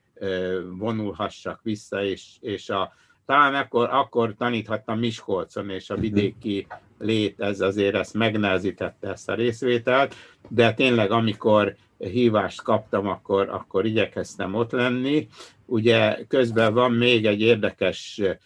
kaland, ugye Tibor, mint Coriolanus, ugye számüzetik a Drámapedagógiai Társaságból, és a sértetten meg, megalakít, ha nem is ellenegyesületet, de, de egy más szellemiségű művészetpedagógiai egyesületet, ezt a bizonyos aleját, az Akadémia Ludiet Artist, amelyikben van drámapedagógia is, hát ugye Mozzák a másik alelnök, aki egyébként ugyanebben az időben a, a talán számviteli bizottsági tag drámapedagógiai társaságban is, tehát mi, mi nem kerültünk ilyen értelemben konfliktusba, talán ezt Tibor élte így meg, de egy darabig próbáltunk, ez a, a komplexitás értékeit próbáltuk a Aleában hát képviselni. Én még ki tudtunk adni egy-egy évkönyvet, de igazándiból az egyesületi működés már nem nagyon ment, Tibor is ugye öregedett, még egy-két tábort még nagykörösen szervezett, ezek nagyon jó és fontos táborok voltak, de aztán neki is elege lett ebből, visszahúzódott a Kuckóba, ahol ő ugye egy nagyon jól működő szalon tart fenn még most is a egykori tanítványaival, és így a, kimondtuk a Akadémia Ludia Tartis megszüntetését. Hát itt ugye Mozzák volt ez ügyben a legaktívabb, akinek, akinek nagyon jól jött, hogy az ő Tiszasasi színjátszó táborai mögé kerülhetett egy jól fogadott egyesület, és nagyon jó dolgokat csinált a, Péter, most is, én is láttam őt. A drámapedagógiai magazinban hát ugye mindig kaptam helyet, vagy mindig kaptam felkérést, hogy, hogy írjak valamit, vagy közöljek valamit. Itt a, talán ez a drámapedagógia előtörténete sorozat, amelyik hát e, számomra nagyon fontos, ugye a görög drámai versenyekről ugye kiderült, hát szakirodalomban az olvasható volt, hogy a korégoszok ugye castingoltak az iskolákban, és a szatírjátékokhoz gyerekeket toboroztak, és e, e, ugye ezt a dráma történet, ezt e, hát igen, kiment a korégosz az iskolába és castingolt. A e, pedagógia történet ebben nem foglalkozott, mert nem az iskola. Kellett ez a kettős tudás, hogy ebből kikövetkeztessük, hogy ezek bizony a szatírjátékokban való gyerek szereplő, zömében táncosok voltak, ugye a tánc azért egy kicsit más jelentett az antik színpadon, mint ma. Azt mondanám, hogy antikortás tánc volt ez. Ez a, az ő nevelésüknek volt az integráns része, fontos adalékul, ugye találtam meg a egy orosz nyelvű kiadványban, hogy a 23-ban a Lunacsarszki féle első szovjet tantervben a színházi játék az majdnem olyan életmegfogalmazásban jelenik meg, mint a majd később az 50-es években a hozzánk is eljutó angol nyelvű szakirodalomban, és hogy hát ugye utána eredtem, hogy hát itt a Meyerhold műhelye játszott ebben szerepet, akiket ugye a Lunasaszki támogatott, mint modern kulturpolitikus, és egy Mihail Bondi nevű színházi szakember valamennyit a az orosz nyelvű színházi lexikonok írnak róla, hogy voltak pedagógiai próbálkozásai, de ezt a tantervi részt vélhetően ő írta, és ezt a szöveget is sikerült a drámapedagógiai magazinba közölni, és hát az iskola drámákról is, hát ilyen szempontból, mint a drámapedagógia elő történetét gondolom besorolni, és a DPM-ben erről lehetett szólni. Ugye a kutatói feladataim a Országos Háttérintézetben az úgynevezett általános művelődési központok köré szerveződtek, amelyik ugye egyszerre választ akart adni erre a kihívásra, hogy egy helyi társadalom művelődés intézményeit érdemes egyben látni és egyben szervezni, különösen lakótelepeken és kistelepüléseken jött létre sok ilyen intézmény, ahol Baranya megyében, Nagydobszán meg lehetett tapasztalni azt, hogy a, a falusi színjátszás, ahol ugye, ahol az apát, a apakorú ember játsza, és nem a nyolcadikos nagylány, és a gyereket gyerek játsza, ennek a hagyományai például a nagydobszai színjátszó, hagyományőrző színjátszó mozgalomban voltak nagyon erősek. Hozzá kell tennem, hogy akkor már nem egyedül jártam a világot, bár külön-külön utakon, de hát Bratyóm, aki a Imre bátyám, aki a népművelési cím, népművelés című lapnál dolgozott, és sikerült kiharcolnia, hogy legyen egy színkép nevű amatőr művészeti melléklet, ő is járta tollal és fényképezőgéppel az országot, úgyhogy Kovácsné Rozikát talán ő fedezte fel és tudósította gyászvényszarusi napsugarak történeteiről, és még egyéb más fontos dolgokról. Az ő írása és hát krónikái a gyerekszínjátszó mozgalomnak is, és akkor az új korszak, amelyiket olyan kétségek közepette fogadok, hogy az amatőr művészeti csoportok bekérezkedtek a közoktatásba. Ez ugye a művészeti iskolák, a zeneiskolákból művészeti iskoláká válás folyamata, amit én teljesen értek, hogy költségvetési biztonság, állásbiztonság, az a művészetoktatás keretei között különösen a mai világban megnyugtatóbb, mint egy bizonytalan fenntartású és bizonytalan kimenetelő a rutibutikból élő helyi kultúrház kebelei között, de ugyanakkor a félelmem megvan, hogy különösen, hogy tantervük van, hogy különböző kötelezettségeik vannak, hogy eliskolásodik a gyerekek amatőr művészeti mozgalma, nagyon nagy rendező egyéniségnek kell lenni ahhoz, hogy ennek ellen tudjon állni, és ezt azért megtapasztaltuk nem egyszer, hogy ilyen a folyamatban ez is benne van. Igen, és egy picit visszakanyarodunk arra, hogy hogy jól látom, hogy, hogy a 70-es években és a 80-as években mhm. azért a amatőr színjátszó mozgalom, vagy a gyermekszínjátszás nem az általános iskolából indult, vagy nem az általános iskola volt a bázisa, hanem mondjuk a, például az úttörő mozgalom, tehát az úttörőházak és a közművelődési intézmények. És Igen. ilyen szempontból ez egy sokkal szabadabb és megengedőbb terep volt. Pontos, pontosan erről volt szó. Egyébként nagyon sok a, ez a, ennek az időszaknak a közművelődési intézmény hálózata nagyon sok pálya elhagyó pedagógus kollégát szippantott fel, akik az iskola merev keretei között már nem bírtak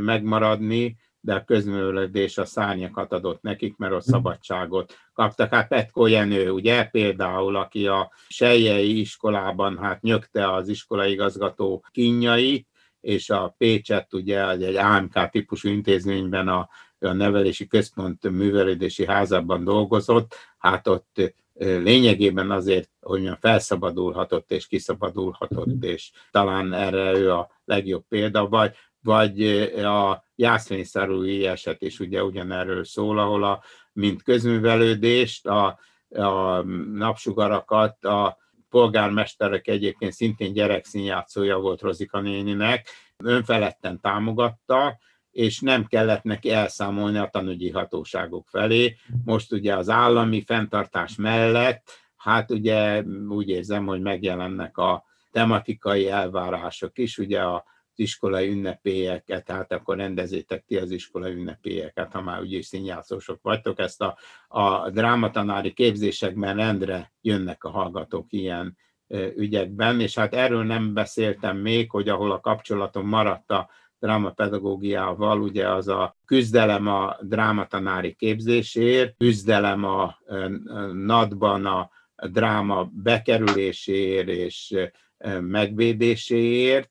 és ugyanez a drámatanár képzésben is, azt, hogy ez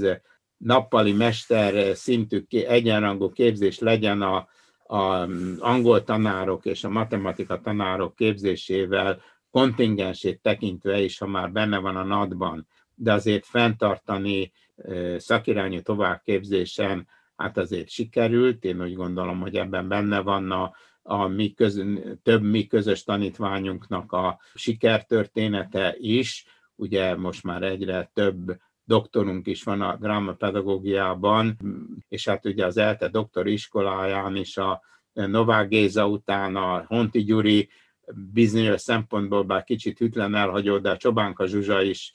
drámapedagógus végzettséggel indult neki a doktori iskolának. Ami érdekes, itt elmondtam, hogy a tematikai elvárásokban hát az egyházi iskolák dominanciája érezhető, ebben egy kicsit érezhető a, talán a fesztiváli összetételen is a gyerekszínjáték középosztályosodása, nehezebb Isten a mögül fesztiválra jutni, talán a, a csirokiak tényleg a, a világ túlsó feléről, vagy a Isten háta mögül tudnak érkezni és talpon maradni, de ez azért egyre kevesebb. Viszont ez azért egy érdekes dolog, hogy a dráma tanári képzésben ugye most a Pázmány tudott lépni egy nagyot, és megindult a tanári képzés. A nadba való bemaradása az a Károli bölcsészdékán, akkori bölcsészdékányának, Sepsi Enikőnek köszönhető energiával és vehemenciával állt ki a rektori konferencián, és megmaradt a Károlin a e, drámatanári szakirányú képzés, és e, Iványi Gábornál a e, Magyar Evangéliumi Testvérközösség főiskoláján van drámatanári képzés, tehát érdekes módon, hogy itt a, az egyházi fenntartású intézmények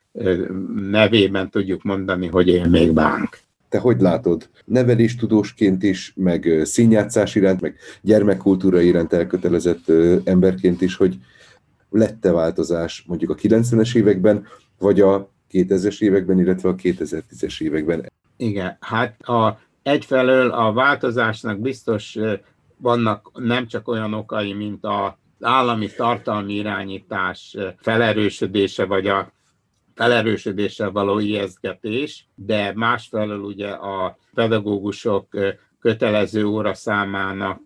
megemelése, amelyik meg a gyerekeknek iskolában töltött idejének meghosszabbodása, másfelől meg a gyerekek egyéb elfoglaltsága. Ugye ma egy, ma egy színjátszó csoportot próbál együtt tartani délután, amikor jaj, tanárbácsi, kérem, nekem külön órára kell mennem, nekem nyelvórára kell mennem. Átalakult a, a gyerek élet,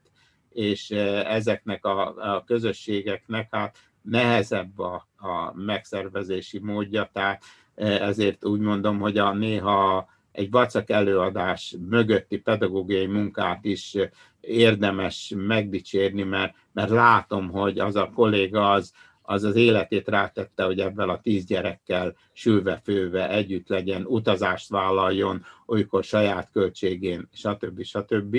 A, hogy a e, háttérintézetnek, tehát a Népművelés Intézet jogutódjának kisebb gondja is nagyobb annál, hogy a gyerekek amatőr művészetét gondozza, segítse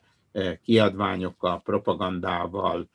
ebből a szempontból én a Drámapedagógiai Társaság nyilvánosságát se érzem elég átütőnek, de néha azért úgy, úgy belegondolok, hogy azt hiszem, hogy a mi fénykorunkban, vagy az én fénykoromban se volt más az arány az élenjáró elit és a mainstream között, csak a élenjáró elitnek nagyobb volt a nyilvánossága, és a, a mainstream konzervativizmus, azaz belül maradt, a, olyan szemérmesen voltak jelen, most pedig hát úgy érzik ezek a konzervatív előadások, hogy, hogy eljött az ő idejük, és, és hát egész estét betöltött, kötött szövegű színdarabokat érdemes előadni. Láttunk Abigélt is ugye valamelyik fesztiválon, és a, hogy a társadalom kritikai éle, ami nélkül nincsen gyerekszínjáték, ezt az azért a, a Ludas Matyik és az Aki bújt, aki nem, meg az én göndöröm a november 7. ünnepélyen fényesen bizonyította, hogy e, ez a ez az ihletettség, legyen akár iskolakritika, tehát pironkodott az, aki ettől a kánontól eltért, most pedig úgy érzem, hogy nem pironkodik, hanem úgy érzi, hogy eljött az ő ideje, vagy, vagy azt mondja, örüljetek, hogy a órám mellett még ezt is megcsinálom a gyerekekkel. Mondtad, hogy nem biztos, hogy feltétlenül a iskolásítás, vagy a közoktatásba való bekerülés, a művészetiskolákba való bekerülés segített a gyermekszínjátszáson. Akkor mi lenne az az ideális helyzet? Vagy tudsz esetleg olyan külföldi példát, ahogy ez, jó, hogy ez jól működjön, vagy hogy ez továbbra is ilyen hogy ne a mainstream, hanem, a, hanem az úttörő kísérletek, és a kísérletek legyenek azok, amik, amik meghatározzák ezt a műfajt. Hát, hát ugye Hollós Jocó jó voltából ugye az ausztriai Bécsi példát ismerjük, és egyszer lehettem kint Dániában egy ilyen nemzetközi gyermek színjátszó táborban. Itt ugyanoda lyukadunk ki, hogy ahol jól gazdaságilag biztonságban élő helyi önkormányzatok vannak, ott a helyi kultúra is virágzik, mert jut rá forrás, jut rá nyilvánosság, és befolyásolni tudják a közösségeket a jól működő helyi önkormányzatok, akik nem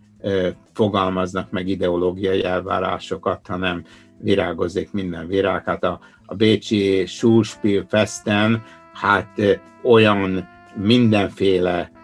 műfajú és mindenféle gondolatiságú darabot, darabokat láthattunk három napon át, ugye Jocó beültetett bennünket, és addig haza nem vitt a kocsiján a szállodában, még végig nem nézünk minden darabot, ahol, ahol, ahol erről szólt, hát Bécs város, persze ki volt az ifjúsági referense Bécs városának, nem más, mint József Holló, magiszter József Hollós,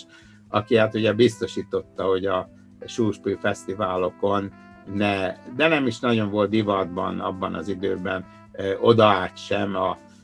ketté, akkor még ketté osztott világ másik felén a, a kultúrkampf világa. Ez egy új, a populizmusokkal előtérbe kerülő irányzat, amelyik nem tesz jót egyébként a, az iskola hagyományos világának se, de az iskolához kapcsolódó szabadcsapatoknak hát azt hiszem, hogy még kevésbé.